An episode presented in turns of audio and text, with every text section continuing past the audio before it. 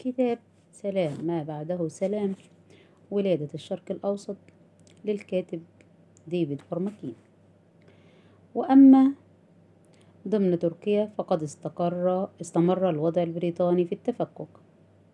كانت السلطات البريطانية لا تزال معتمدة على هدنة مدروس إن وثيقة الهدنة المقتضبة كانت بمجملها تقريبا تعالج أمورا تتعلق بشؤون سلاح البحرية والشؤون العسكرية وتطلب إلى السلطات التركية أن تسرح جميع قواتها المسلحة ما عدا تلك التي يتطلبها الحفاظ على النظام الداخلي. وقد كدست القوات العثمانية أسلحتها وذخائرها في حفر في الأرض وأشرف ضباط بريطانيون على الاستسلام. وأخذوا يجوبون المناطق الريفية في مجموعات من اثنين أو ثلاثة. كانت أحكام الهدنة تسمح للسلطات العثمانية بأن تظل مشرفة على الجزء المتبقي من الإمبراطورية أي الجزء الناطق بالتركية. مع احتفاظ الحلفاء بحق احتلال نقاط استراتيجية إذا ما نشأ وضع يهدد أمنهم. ومن الناحية العملية حلت سيطرة الأسطول البريطاني على الساحل مقرونة بالإشراف على شبكات الاتصال والنقل. محل الاحتلال العسكري لتركيا. بقيت القسطنطينية العاصمة نظريا مدينة غير محتلة مع أن قوات الحلفاء كثيرا ما كانت تشاهد فيها. وكان الأسطول البريطاني راسيا قبالة المدينة كما أن الجنرال الفرنسي لويس فرنشي تسبيري قائد قوات الحلفاء في الجزء الأوروبي من الإمبراطورية العثمانية دخل إلى المدينة دخول الظافرين راكبا جوادا أبيضا. غير أن الحكومة العثمانية التي تألفت لتفاوض على الهدنة سرعان ما عزلها محمد السادس الذي اعتلى عرش السلطنة في يونيو عام 1918 وكان همه الأكبر أن يحتفظ بعرشه. وتحقيقا لهذه الغاية اتبع سياسة السعي لكسب رضا الحلفاء. وعندما أخذ السياسيون الأتراك يعارضون مطالب الحلفاء ومقترحاتهم حل حل البرلمان وبدأ يحكم بمرسوم وما لبث السلطان محمد السادس أن عين صهره زوج أخته لرئاسة الحكومة وبذلك اكتملت العودة من الحكم الدستوري إلى الحكم الفردي. غير أن حكومة السلطان لم تسلم من وجود من يتحداها فقد كانت شبكات شبكات مدنية وعسكرية تابعة لحزب تركيا الفتاة ناشطة في سائر أنحاء الأناضول. كما أن وزارة الحربية إقطاعية أنور ظلت إلى حد كبير تحت إشرافه. وهؤلاء جميعا تآمروا على السلطان الجديد ووزرائه آملين أن يحملوا الحلفاء على عرض شروط أفضل للصلح. وخارج العاصمة كانت السلطة بكاملها تتهاوى وقد حدثت في الداخل فورة سلب أعمال قطع طرق ونزاعات أهلية. لقد سبب انهيار النظام في سائر أنحاء آسيا الصغرى. قلقا للحلفاء. وخصوصا عندما نجمت عنه تهديدات لسلامة المسيحيين. وعندما هاجم الأتراك المسلمون القرى اليونانية خلف ميناء سامسون الواقع على البحر الأسود طلب الحلفاء إلى رئيس الوزراء التركي أن يتخذ إجراء. دب الرعب في نفس رئيس الوزراء فتشاور مع وزير فتشاور مع وزير الداخلية بالوكالة الذي أبلغه أن لا سبيل للسيطرة على الوضع من داخل القسطنطينية. وأنه لا بد من إرسال ضابط إلى الميدان لمعالجة الأمور في مواقعه. واقترح وزير الداخلية بالوكالة اسم صديق له هو الجنرال مصطفى كمال. بطل غليبولي الذي حالت معارضته الأنور دون تسلمه المناصب القيادية الكبرى التي استحقها خلال الحرب. فوافق رئيس الوزراء على الاقتراح ونجح مصطفى كمال في الحصول على سلطات مدنية وعسكرية استثنائية. واسعة بصفة مفتش عام الجيش التاسع الذي كان مسؤولا عن معظم الأناضول. مساء السادس من مايو عام 1919 توجه إلى سامسون في بداية رحلة من أكبر الرحلات السياسية في القرن العشرين. وعند منتصف الليل سارع ويندهام ديدز خبير المخابرات البريطانية في الشؤون العثمانية إلى الباب العالي ليحذر الصدر الأعظم. من السماح لكمال بالذهاب ولكنه فوجئ بأنه وصل بعد فوات الأوان. كان مصطفى كمال قد انطلق إلى سامسون وغايته وهذا ما يبدو أن ويندهام ديدز قد استشعره هي تجميع قوات من سائر أنحاء تركيا لمقاومة شروط الحلفاء للصلح إذا ما ثبت أنها شديدة القسوة. وكانت هذه القوات في جزء كبير منها تتألف من جنود عثمانيين في المناطق غير المحتلة في وسط تركيا وشرقها. وشرع مصطفى كمال يخطط لوضع نفسه على رأس هذه القوات متسلحا بالتفويض الذي حاصل عليه من السلطان وبمهاراته الهائلة. كانت تركيا في الفترة من عام 1918 و 19 بلادا يخيم عليها الظلام وتعاني من البرد. فالوقود كان نادرا ومصابيح إسطنبول كانت خافتة الضوء. وفي بقية البلاد أيضا دخلت الأراضي التي كانت عند بداية الحرب تشكل الممتلكات العثمانية في حالة ما يسمى الوجود الغسقي وهي حالة يعرفها القانون الدولي بموجب الأنظمة الملحقة باتفاقية لاهاي لعام 1907 المتعلقة بقوانين وأعراف الحرب على الأرض. وبما أن بريطانيا كانت دولة الاحتلال في معظم هذه الممتلكات فقد كان واجبها الأساسي المحافظة على الأمور كما كانت في ظل القانون العثماني ريثما يتخذ قرار نهائي بشأن مصيرها وكان لابد لهذا القرار من أن يتخذ شكل معاهدة صلح بين الإمبراطورية العثمانية والدول المنتصرة عليها. ولم تظهر أي صعوبة في الجانب العثماني فالسلطان كان يعيش في ظل السفن الحربية البريطانية وفي خوف من فقدان عرشه وربما كان مستعدا للتوقيع على أي وثيقة يضعها أمامه قائد البحرية البريطانية. أما الحلفاء فما كان عليهم إلا أن يقرروا فيما بينهم الشروط التي يريدون فرضها. تبدل الموقف تبدلا كبيرا في مايو عام 1919 عندما قرر الرئيس ويلسون ورئيس الوزراء البريطاني لويد جورج الإيقاع بين اليونانيين والإيطاليين في الأناضول. وكان الأثر غير المقصود لهذا القرار هو إثارة آمال اليونانيين ومخاوف الأتراك من أن تكون اليونان عائدة إلى آسيا الصغرى. من أجل البقاء فيها. إن كراهية الأتراك المسلمين لمجموعتي السكان المسيحيين الكبيرتين في وسطهم اليونانيين والأرمن كان لها دائما أثر شديد. وعاد هذا الأثر ليظهر الآن حتى في حالة الإنهاك التي تعاني منها تركيا. وبينما كان رجال الدولة الحلفاء لاهين ومتجهين بأبصارهم إلى ناحية أخرى كان الجنود العثمانيين العثمانيون في المناطق الداخلية الأناضول يتجمعون ويعودون للاستيلاء على أسلحتهم من الأماكن التي كدسوها فيها. بعد أيام من شيوع نبأ الإنزال اليوناني في أزمير صدر الأمر إلى المفتش العام. مصطفى كمال بالعودة, بالعودة إلى القسطنطينية. ولكنه عصى الأمر واجتمع بدلا من تنفيذ الأمر بثلاثة من زملائه في مدينة أمازيا العاصمة الإقليمية القديمة لإعداد مسودة إعلان استقلال. لقد تجاهل مصطفى كمال حكومة السلطان معتبرا إياها أسيرة الحلفاء. فحضر مؤتمر إقليمي للوطنيين في أرض روم في شرق تركيا ثم دعا إلى مؤتمر على مستوى الوطن في سيفاس الواقعة في المنطقة الداخلية من الأناضول في منتصف الطريق بين أرض روم وأنقرة. وقد اكتسب ولاء عدد من ضباط الجيش ممن هم في مثل سنه أو أصغر منه سنا. وكثيرون منهم كانوا مثله مرتبطين بالجناح العسكري لجمعية الاتحاد والترقي. وفي الأغلب اجتذب إلى صفه الضباط من رتبة رائد ورتبة مقدم أكثر مما اجتذب الجنرالات ويبدو أنه تولى أيضا قيادة شبكات المقاومة المدنية والعسكرية التي نظمها أعضاء حزب تركيا الفتاة ولكنه بفطنته نفى وجود أي علاقة له بجمعية الاتحاد والترقي التي صدر قرار رسمي بحلها. وبالرغم من توجه مصطفى كمال العلماني القوي أثبت رجال الدين المسلمون أنهم أخلص أتباعه.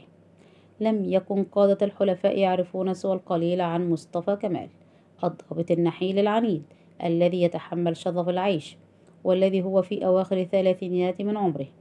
كان ملهم وقائد الثورة عليهم فلا وزارة الخارجية البريطانية ولا المخابرات البريطانية استطاعت أن تحدد رئيس الوزراء موقع مصطفى كمال وهل كان في صف السلطان أو ضده؟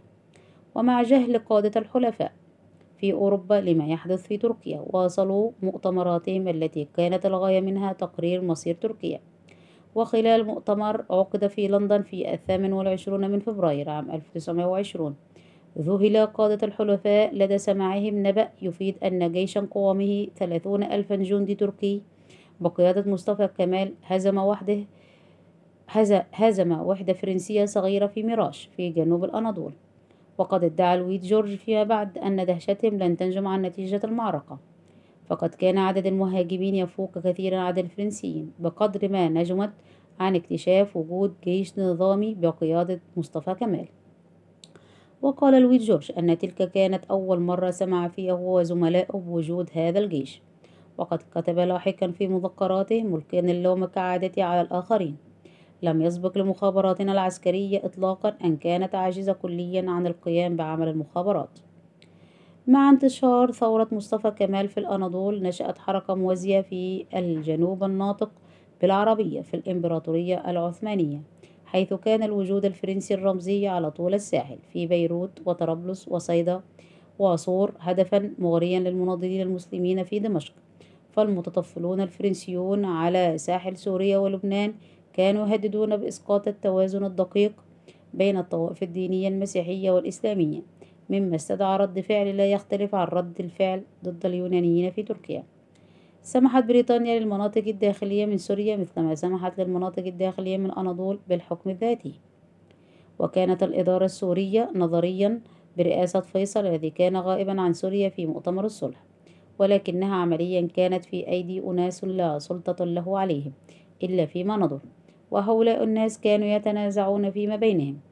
كانت سوريا الداخلية وعاصمتها دمشق. تحكم منذ أكثر من عام بعد التقهقر العثماني من قبل العرب ولو بشيء من الفوضى. أما وقد ذاق العرب طعم الاستقلال الجديد فلم تكن لديهم رغبة في التخلي عنه لقد أنظر أحد كبار ضباط المخابرات البريطانية وزير الخارجية في لندن عام 1919 بأن الحكومة العربية في دمشق وحركة مصطفى كمال في تركيا تستعدان للدخول في تحالف. ولكن الحركتين العربية والتركية لم تكونا متشابهتين على النحو الذي اعتقده. ذلك أن مصطفى كمال كان قوميا بالمعنى الغربي. أما في دمشق العربية فالكل يتحدث لأن لغة القومية العصرية ولكنها ليست لغة أهل البلاد الأصلية. فمعظم القادة الناطقين بالعربية الذين مارسوا الحكم من دمشق في عام 1919 ربما أربعة من كل خمسة. لم يسبق أن كانوا حتى عام 1918 أنصار هوية قومية عربية أو استقلال عربي. والسوريون منهم كانوا في معظمهم من الأسر المالكة للأرض ولهم مصلحة في المحافظة على النظام القائم. ويدل تحليل للشرائح المهنية التي جاءوا منها أن القيادة كانت في جزء كبير منها مؤلفة من جنود وموظفين عثمانيين. كثيرون منهم جاءوا من العراق وفلسطين وكانوا بلا عمل ومعظمهم بقي على الولاء لتركيا خلال الحرب مع بريطانيا. وفي السنة التي انقضت منذ مغادرة الجيش العثماني دمشق وتحت أنوف البريطانيين الغافلين الذين كان تفكيرهم منصرفا إلى الفرنسيين استعاد العرب العثمانيون الذين قاوموهم خلال الحرب السيطرة على المنطقة المحررة. بيد أن العرب العثمانيين كانوا مشرذمين على أسس جغرافية في اهتماماتهم السياسية الراهنة فالذين جاءوا من مدن كالقدس شجبوا الصهيونية في فلسطين والذين جاءوا من بغداد كانت شكواهم من البريطانيين في بلاد الرافدين والسوريون أرادوا طرد الفرنسيين من المنطقة الساحلية ومن لبنان. وفي أثناء وفي أثناء ذلك كان زعماء الأسر التقليدية ذات الهوى العثماني والمعادية لفيصل على خصام مع الشباب المناضلين الطموحين الساعين وراء مستقبلهم السياسي ووراء بلاغة الأحزاب السياسية والجمعيات السرية التي عادت إلى الحياة كانت تكمن نزاعات عائلية ومحلية غامضة. كان الوضع السياسي وضعا مضطربا ومحيرا وفي هذا الوضع لم يكن من ضامن أساسي لوضع فيصل سوى مساندة بريطانيا. وهذه المساندة كانت ممثلة في الظهر في جيوش الجنرال الليمبي وفي الحدث العربي العام أنه بفضل فيصل ستقاوم بريطانيا أهداف فرنسية أهداف فرنسا الاستعمارية. إذا عدنا إلى الماضي نستطيع أن نرى أن بريطانيا دخلت العام 1919 وأمامها فسحة من الوقت لا تقل عن تسعة أشهر لاستغفال فرنسا وحملها على الرضوخ. ولكن مع حلول صيف 1919 أكرهت الضغوط المالية وعدد وعدم الاستقرار الاجتماعي لويد جورج ووزراء الحرب ووزارة الحربية على الاعتراف بأنه لم يعد بالإمكان تأجيل الانسحاب البريطاني من سوريا.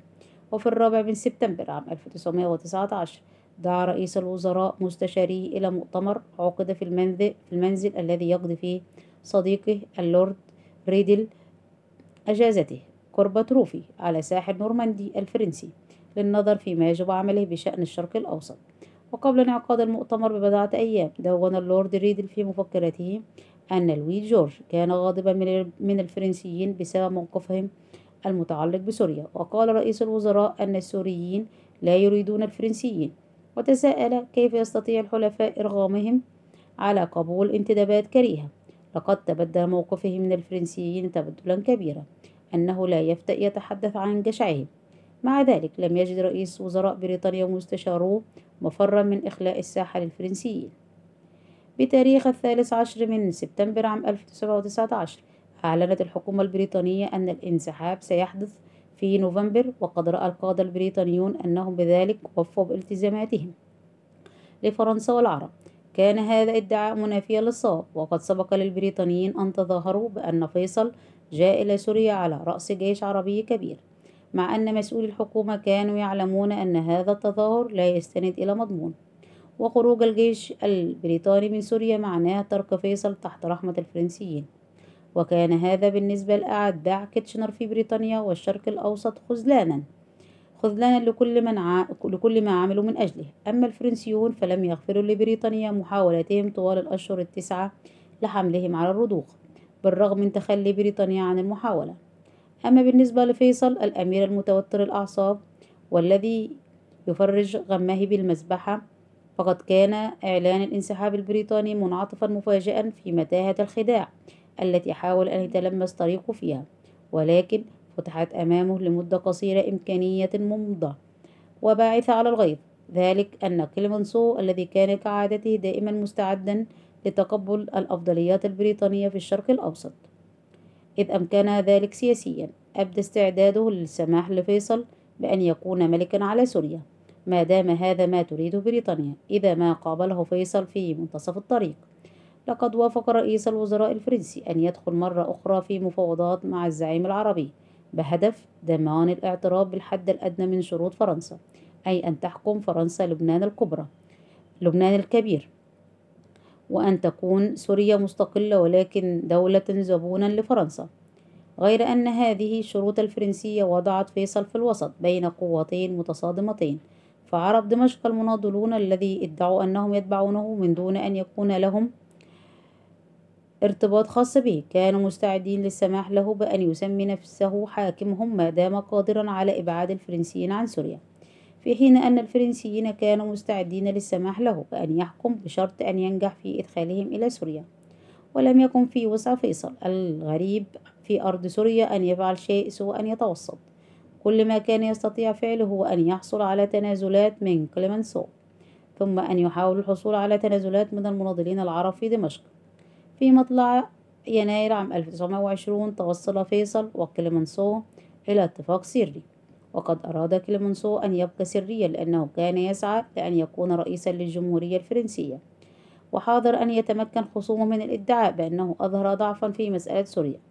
كان الاتفاق يمنح دولة فيصل العربية الاستقلال بشرط أن يكون مستشارها فرنسيين حصرا وكان هدف الاتفاق أن يؤدي إلى انتداب فرنسا ولكن من النوع الأكثر لينا. عند هذا الحد غادر فيصل إلى دمشق. ليرى هل يستطيع إقناع القيادة العربية فيها بقبول هذه الشروط اللينة نسبيا؟ ولكن تبين أن مهمته هذه كانت انعطافا آخر إلى المجهول في المتاهة السياسية لأن كليمنسو الذي لم ينجح في سعيه لرئاسة الجمهورية هجر الحياة السياسية في السابع عشر من يناير وقد خلفه في رئاسة الوزراء ألكسندر ميران الذي لم يكن عنده ميل إلى إنقاذ ماء وجه بريطانيا في الشرق الأوسط. ولذلك لم يجد حاجة إلى السماح لسوريا بأن تنال استقلالها ولا السماح لفيصل بأن يعتلي عرشها. انتهى التسجيل.